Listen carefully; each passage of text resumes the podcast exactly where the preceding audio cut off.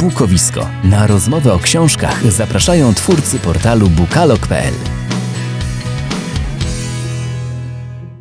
Witamy Was serdecznie w kolejnym odcinku podcastu Bukowisko. Przy mikrofonach, jak zawsze, tradycyjnie z Wami są Jerzy Bander i Maciej Januchowski. Mamy nadzieję, że po tej krótkiej przerwie naładowaliście swoje akumulatory i jesteście gotowi na to, aby przyjąć kolejne propozycje od nas, a tych będzie dziś naprawdę sporo. Powiemy oczywiście, jak to zawsze w pierwszym odcinku podcastu w nowym miesiącu o zapowiedziach i premierach. Poza tym porozmawiamy troszeczkę o kulisach powstawania naszego filmu Auschwitz Mój Dom, który niedawno miał premierę. E, no i na koniec e, powiem Wam też parę słów o książce, która stała się przyczynkiem do stworzenia tego filmu. A to wszystko już za chwilę. Zaczniemy jednak e, tradycyjnie od tego, od czego zazwyczaj zaczynamy nasze odcinki, czyli wiadomości. Zaczynamy od newsa, który właściwie jednocześnie będzie zapowiedzią. Kilka dni temu wydawnictwo Agora ogłosiło nowy projekt podobny do zbioru Nadzieja opublikowanego w ubiegłym roku. Tym razem nakładem wydawnictwa ukaże się zbiór Wszystkie kolory świata dedykowany dzieciom, które, jak pisze wydawca, znają smak szykan i wykluczenia z powodu swojej inności. Zbiór stworzyło 43 twórców, pisarzy i pisarek, ilustratorów i ilustratorek, a znajdziemy w nim 20 opowiadań i bajek, które mają dawać nadzieję i podnosić na duchu najmłodszych czytelników. I tym razem cały dochód ze sprzedaży książki przeznaczony zostanie na cel charytatywny, a konkretnie na wsparcie telefonu zaufania prowadzonego przez Fundację Dajemy Dzieciom Siłę. Ten numer to 116 111, gdyby ktoś szukał.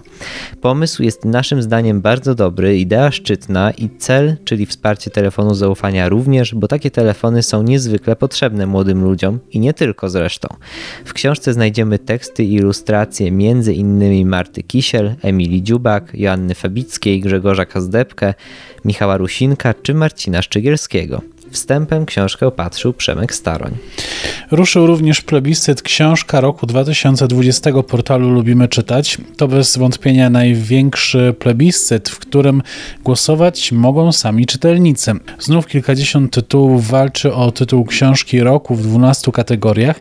W tym roku jednak po raz pierwszy stworzono 13 kategorię, czyli Fundacja Stowarzyszenie Roku. Czytelnicy mogą w tej kategorii zagłosować na jedno z pięciu stowarzyszeń promujących czytelnictwo. Każde z nich dostanie po ogłoszeniu wyników kilkadziesiąt tysięcy złotych nagrody, jednakże im wyższe miejsce w głosowaniu zajmie dana instytucja, tym większą dotację otrzyma. Głosować można na Fundację ABC XXI wieku Cała Polska czyta dzieciom, Fundację Powszechnego Czytania, Fundację Wisławy Szymborskiej, Stowarzyszenie Bibliotekarzy Polskich i Stowarzyszenie Unia Literacka. Już przez pierwsze dni w całym plebiscycie oddano ponad 110 tysięcy głosów, a głosować można do do końca lutego. Oczywiście my też do tego zachęcamy. Jeśli zaś chodzi o to, co wydarzyło się u nas przez ostatnie dwa tygodnie, to niestety nie było tego dużo, również dlatego, że jestem w trakcie mojej ostatniej sesji na studiach i do czasu zdania egzaminów zdecydowałem wstrzymać się z publikacją materiałów na kanale. Po prostu muszę mieć czas na naukę i nie czytam za dużo. Jednak kilka dni temu miał premierę, jak wspomnieliśmy, nasz film, który jest chyba naszą największą jak dotąd produkcją i o którym opowiemy nieco więcej w dalszej części filmu. Najpierw przed nami zapowiedzi i premiery lutego. Tym miesiącu naprawdę jest z czego wybierać, bowiem zapowiedzi na luty jest we wszystkich wydawnictwach mnóstwo. Pierwsza zapowiedź ode mnie idealna będzie dla miłośników mojej serii Psychotropy poświęconej książkom psychologicznym. W wydawnictwie Marginesy ukaże się już jutro książka Szalone, Złe i Smutne, która opowiada o psychologii kobiet, ogólnie rzecz biorąc o tym, jak w historii psychologii i psychiatrii tworzono zaburzenia psychiczne rzekomo występujące tylko u kobiet, o tym, jaką rolę odegrały kobiety w historii psychologii. Autorka przywołuje słynne pacjentki, m.in. Freuda, Junga czy Lacana, a także znane kobiety, które cierpiały na zaburzenia, jak choćby Sylvia Plath, Virginia Woolf czy Marilyn Monroe. Dla mnie brzmi to absolutnie fascynująco i mam nadzieję, że wnętrze spełni wysokie oczekiwania, które postawił przed książką opis, a przede wszystkim, że książka będzie rzetelna i obiektywna. Przekonam się na pewno. Karolina Wilczyńska w lutym ma dla nas nową powieść. Jutro premierę będzie miała jej książka Pierwsze Wesele i podejrzewam, że będzie to nowa seria, bo na okładce dojrzałem wyrażenie na nową drogę życia. Choć informacji o tym, czy dobrze myślę, na stronie wydawnictwa Filia nie znalazłem. Y, co do fabuły. Tosia Stecka pracuje w korporacji i twierdzi, że życie singielki bardzo jej odpowiada. Jednak wszystko zmienia się, gdy w firmie pojawia się nowy dyrektor. Jest to Oskar Wierzbicki. On szturmem zdobywa serce Tosi i oświadcza się. Czas zacząć przygotowania do ślubu. Jednak tymczasem siostra Tosi, Łucja, ma zupełnie inne zdanie na cały temat ślubu i z rezerwą przyjmuje te plany. Jak przekonuje autorka, będzie sporo wzruszeń, łez szczęścia, zabawnych momentów i nieoczekiwanych zwrotów akcji. Ma też nie zabraknąć miłości. Kolejna książka to właściwie wznowienie, ale chociaż była już kiedyś wydana w Polsce, nie odbiła się chyba szerokim echem. Mowa o stroicielu Daniela Masona. Akcja powieści rozgrywa się w 1886 roku, a głównym bohaterem jest Edgar Drake, londyński stroiciel fortepianów. Jest zmuszony wyruszyć do Birmy, by tam nastroić wyjątkowy instrument. Po drodze odkrywa magiczny wschód, pełen kolorów i muzyki, a także niesamowitej dla Anglika przyrody. Akcja powieści ponoć toczy się wolno, niczym piękna symfonia i czaruje nas podobnie jak głównego bohatera magią tej tak bardzo odmiennej od naszej kultury. Już wiem, że będę tę książkę recenzował na pewno, więc jeszcze o niej usłyszycie. Już niebawem na półki w księgarniach trafi nowa książka Gabrieli Gargaś. Jej tytuł to Luna i ja już czekam na te emocje. Będzie się działo, bo w głównej roli mamy tu miłość, ale nie będzie ona taka łatwa i przyjemna. Zaczyna się od romansu, a potem pojawiają się przeszkody na drodze do szczęścia dwójki zakochanych. Tytułowa Luna oraz Daniel to główni bohaterowie tej powieści. Ponoć w tej książce Gabriela Gargaś odważnie opowiada o emocjach silniejszych niż rozsądek. Ja już nie mogę się doczekać. W ostatniej swojej propozycji sięgam po autobiografię jednego z najbardziej znanych współczesnych podróżników, Davida Attenborough, która ukazuje się nakładem wydawnictwa poznańskiego. Jesteśmy obaj po obejrzeniu naszej planety, jesteśmy zachwyceni, a ja nabrałem ogromnej ochoty na przeczytanie książek Davida Attenborough, bo dzięki jego programom zobaczyłem e, w życiu więcej na Ziemi niż pewnie kiedykolwiek będę w stanie zobaczyć na własne oczy.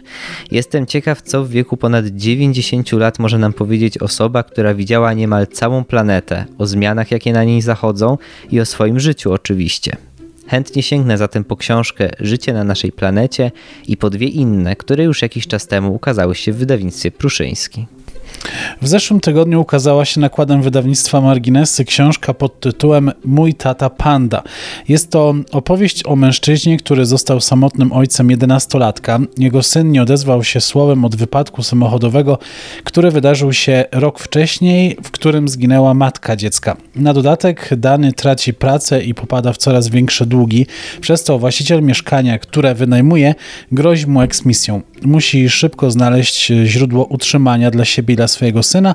Podczas spacerów po parku wpada na genialny pomysł, wydaje ostatnie pieniądze na podarty kostium pandy i wzorem ulicznych artystów decyduje się zostać tańczącym niedźwiedziem. Pewnego dnia spostrzega grupkę chłopców dokuczających jego synowi, nie zważając na swoje zabawne przebranie, przepędza nastolatków. Wtedy Will, czyli jego syn, odzywa się po raz pierwszy od śmierci matki, nieświadomy, że mężczyzna w kostiumie pandy, któremu się zwierza, to jego ojciec. Jest to bezpretensjonalna i podnosząca na duchu powieść o ojcu i synu, którzy na nowo budują ze sobą więź w najbardziej nieprawdopodobnych okolicznościach, ale też wspólnie przechodzą żałoby po stracie najbliższej im obu osoby. Zgodnie z obietnicą porozmawiajmy chwilę o naszym filmie, który miał premierę w sobotę i pierwsze opinie, być może część z Was też go widziała, które do nas spływają, są bardzo pozytywne, za co Wam oczywiście serdecznie dziękujemy. Cieszymy się, że historia Wam się podobała, że Was zaciekawiła, że film wzbudził w Was emocje, bo taki też był nasz zamysł. Wiemy, że kończycie oglądanie wzruszeni i poruszeni tą historią nieraz, tak jak my byliśmy, kiedy ją pierwszy raz usłyszeliśmy. Także bardzo się cieszymy, że taki efekt udało nam się wywołać. Faktycznie myślę, że e, historia pani Anny jest e, niezwykła, zaczynając od tego, co wydarzyło się jej rodzicom, przez to, w jaki sposób oni też wpłynęli na historię jej życia, no bo przecież e, to dzięki nim albo przez nich właściwie ona od pierwszych dni urodziła się i wychowywała tam, gdzie się wychowywała, czyli na terenie byłego obozu Auschwitz-Birkenau. No i faktycznie ta, mm, ta historia porusza wiele osób. E, myślę, że samo to, że jest to związane z e, obozem, w którym e, sporo osób straciło życie, w zestawieniu z tym, że ktoś mógł się na tym terenie urodzić i od pierwszych dni żyć, szczęśliwie żyć, jest takim kontrastem, który bardzo zafascynował niektórych naszych widzów tak, ale też e, z pewnością to, że wiele, wiele aspektów tej historii aż trudno uwierzyć w to, że ktoś mógł chcieć tam wrócić, mając za sobą doświadczenia obozowe. E, mnie na przykład ogromnie porusza to, że mm, pani Anna codziennie budzi się z widokiem na szubienicę. Jakakolwiek szubienica by to była, a już zwłaszcza ta na terenie obozu e, zagłady, no jest niesamowite wstawać codziennie rano z widokiem na, na krematorium i na szubienicę. No, wydaje mi się to przerażające. Ludzie czasem nie chcą kupić mieszkania naprzeciwko cmentarza a to jest po prostu sytuacja absolutnie ekstremalna. Mm, I muszę powiedzieć, że jak staliśmy tam i patrzyliśmy na okna jej mieszkania, no wrażenie robi to piorunujące. To prawda, szczególnie, że tam poza tym krematorium i tą szubienicą tak naprawdę nic nie ma. Gdybyś nawet chciał odwrócić wzrok na, na chwilę i w co innego spojrzeć, no to, to są elementy, które rzucają się i praktycznie zapewniają y, tylko widok na to. Ewentualnie obozowe baraki, nie wiadomo co gorsze tak naprawdę. To prawda. Powiedzmy może o tym, że obaj czytamy literaturę obozową, czytamy jej sporo. Yy, można powiedzieć, że wiemy, co tam się wydarzyło. Byliśmy wcześniej w Auschwitz, yy, ale na mnie ten pobyt zrobił ogromne wrażenie przez to, że obóz, były obóz był zamknięty dla zwiedzających. Muzeum że było, było pusto. Tak, było absolutnie pusto, co też zresztą widać na naszym filmie. Jesteśmy tam absolutnie kompletnie sami. No, poza jednym panem z obsługi, który też tam się gdzieś przeszedł w kadrze. Tak, tak, no ale generalnie nie było tłumów turystów, nie było, nie było przewodników. Robi to ogromne wrażenie i też mm, potworne zimno daje bardzo do myślenia. E, każdy z nas, zresztą rozmawialiśmy też o tym właśnie z, z Niną, z autorką książki Ostatnia więźniarka Auschwitz i z panią Anną, że wyobrażenie sobie, że stoimy tam niemalże w piżamie po kilkunastu godzinach ciężkiej fizycznej pracy o misce cienkiej zupy. Jeszcze zazwyczaj w mokrej piżamie, no bo w śniegu jednak yy, ci więźniowie się poruszali. Robi to ogromne wrażenie. Więc połączenie tego, tych mokrych rzeczy, tego mrozu, niewielkich y, racji żywnościowych, y, no i też warunków sanitarnych, jakie panowały w, w, w tych barakach, szczególnie tych drewnianych, mogło faktycznie szczególnie na Was zrobić wrażenie. Ale też y, dlaczego to wszystko opowiadamy? Dlatego, żeby zachęcić Was do odwiedzenia Auschwitz, bo y, mieliśmy też właśnie takie refleksje i po usłyszeniu historii pani Anny i jej świadectwa, które też w filmie y, się znalazło, że naprawdę pamięć o tym miejscu nie powinna zaginąć i powinna przetrwać, a to może się stać tylko dzięki nam, jeżeli będziemy to miejsce odwiedzać i będziemy um, znać jego historię po prostu. To prawda, ale przy okazji można się dowiedzieć nieco więcej niż, e, niż na lekcji historii chociażby, e, czy nawet czytając książki, no to niekoniecznie może nam to zapaść e, tak głęboko w pamięć jak lekcja żywej historii, kiedy jest się tam na miejscu, ogląda te wszystkie rzeczy, chodzi po tych barakach, w których chodzili więźniowie, więc na pewno takie doświadczanie tej historii jest bardziej zapamiętane później. No i oczywiście warto czytać literaturę obozową, bardzo różną literaturę, bo e, szczerze powiem od siebie, że mm, różne książki są wartościowe w różny sposób. Z jednej strony warto po prostu wiedzieć, co tam się wydarzyło i sięgać po książki faktograficzne, a z drugiej strony myślę, że warto sięgać po mm, beletryzowane historie więźniów czy obozu, e, żeby choć troszeczkę, odrobinę wczuć się w tę atmosferę, w emocje, które tam panowały i do takich książek między innymi należą książki Niny i właśnie dlatego ja na przykład je cenię, bo spisują absolutnie prawdziwe historie na podstawie prawdziwych świadectw w formie takiej lekkiej i bardziej przystępnej, więc jeśli ktoś nie lubi ciężkich historycznych opracowań, być może to właśnie jest coś dla niego. Mówisz o tym, że, że książka Niny może być bardziej e, przystępna dla tych, którzy na przykład nie lubią suchych, historycznych książek, a twoje zdanie na temat tej książki jest jakie? Tej najnowszej? Tej najnowszej. E, ostatnia więźniarka Auschwitz to jest ta ostatnia, która opowiada historię mm, raz pani Anny, czy historię przekazaną przez panią Annę. E, natomiast główną bohaterką jest jej mama, e, czyli Mimi. E, no to jest książka bez wątpienia mm, po pierwsze oparta właśnie na prawdziwej historii, po drugie bardzo wiernie mam wrażenie opowiadająca tę historię na tyle, na ile też pani Ania powtórzyła ją nam w filmie. To, co warto e, powiedzieć o tej książce, to to, że mm, dużo miejsca Nina tym razem poświęciła opisowi przedwojennej Warszawy, ponieważ mama pani Anny przyjechała, mieszkała we Francji, przyjechała do Warszawy w sierpniu 1939 roku, e, więc autorka opisuje e, bardzo udanie, moim zdaniem, narastające emocje ludzi, którzy spodziewają się, ale do końca nie chcą uwierzyć, że wojna wybuchnie, że Hitler odważy się na ten krok i wypowie wojnę Europie. E, książka bardzo ciekawie przedstawia kolejne lata wojny. E, autorka dużo miejsca poświęciła e, właśnie atmosferze w Warszawie, ale też drodze obozowej głównej bohaterki, która kolejno odwiedziła Pawiak i spędziła tam 18 miesięcy, a później obozy na Majdanku, w Ravensbrück i w Buchenwaldzie, z którego wyszła w Marszu Śmierci. No, jej walkę o przetrwanie e, w końcu również opustoszały obóz, któremu nieczęsto poświęca się uwagę, nawet w literaturze obozowej. I też uważam, że to właśnie jest bardzo ciekawy wątek powieści. Historia powstania muzeum, idea, która temu przyświecała, to co działo się w obozie zaraz po wojnie, kiedy rodzice pani Anny tam przyjechali. Nina opisuje obóz, który złodzieje rozgrabiają, który przeszukują, który jest zniszczony i tak naprawdę pewnie w ostatnim momencie został e, uratowany przed zapomnieniem przez byłych więźniów, więc e, to jest takie oblicze obozu, które, któremu warto się przyjrzeć i któremu, którego też nie znamy. Teoretycznie każdy e, może powiedzieć, że jakąś książkę związaną z historią ludzi z Auschwitz przeczytał, czy temat ten, który zapre- zaprezentowała Nina jest, e, jest wtórny, jest e, jakiś nieodkrywczy?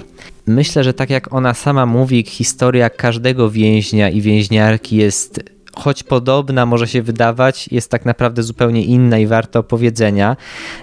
Ale myślę, że nawet jeśli przeczytaliście wiele książek obozowych i wydają wam się już wtórne, albo myślicie, że nic nowego już w tym temacie nie da się opowiedzieć, to polecam wam mimo wszystko sięgnąć po ostatnią więźniarkę Auschwitz, bo to jest absolutnie wyjątkowa opowieść. Myślę, że wyjątkowa w skali świata, bo nie wyobrażam sobie, żeby teraz w którymś z byłych obozów ciągle żyli potomkowie więźniów do dzisiaj na terenie obozu, więc to jest absolutnie wyjątkowa historia jakiej na pewno jeszcze nie słyszeliście.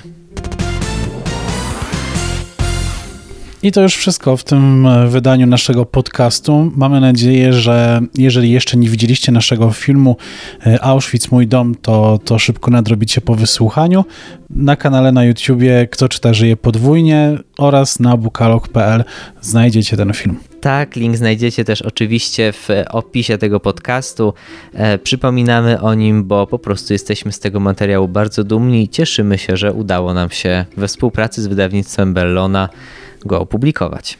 A jeżeli już e, chcecie oglądać ten film, to pamiętajcie o tym, żeby sobie zarezerwować trochę więcej czasu, nieco ponad godzinę. Na nasz podcast musicie sobie zarezerwować raz w tygodniu 20 minut. Mam nadzieję, że robicie to z przyjemnością i kolejne 20 minut już w przyszłym tygodniu. Zapraszamy Was oczywiście w każdy kolejny wtorek o 18. Byli z Wami Jerzy Bandel. I Maciej Januchowski. Cześć. Cześć. Podcast Bukowisko znajdziesz na YouTubie, Spotify, Google Podcast i Apple Podcast.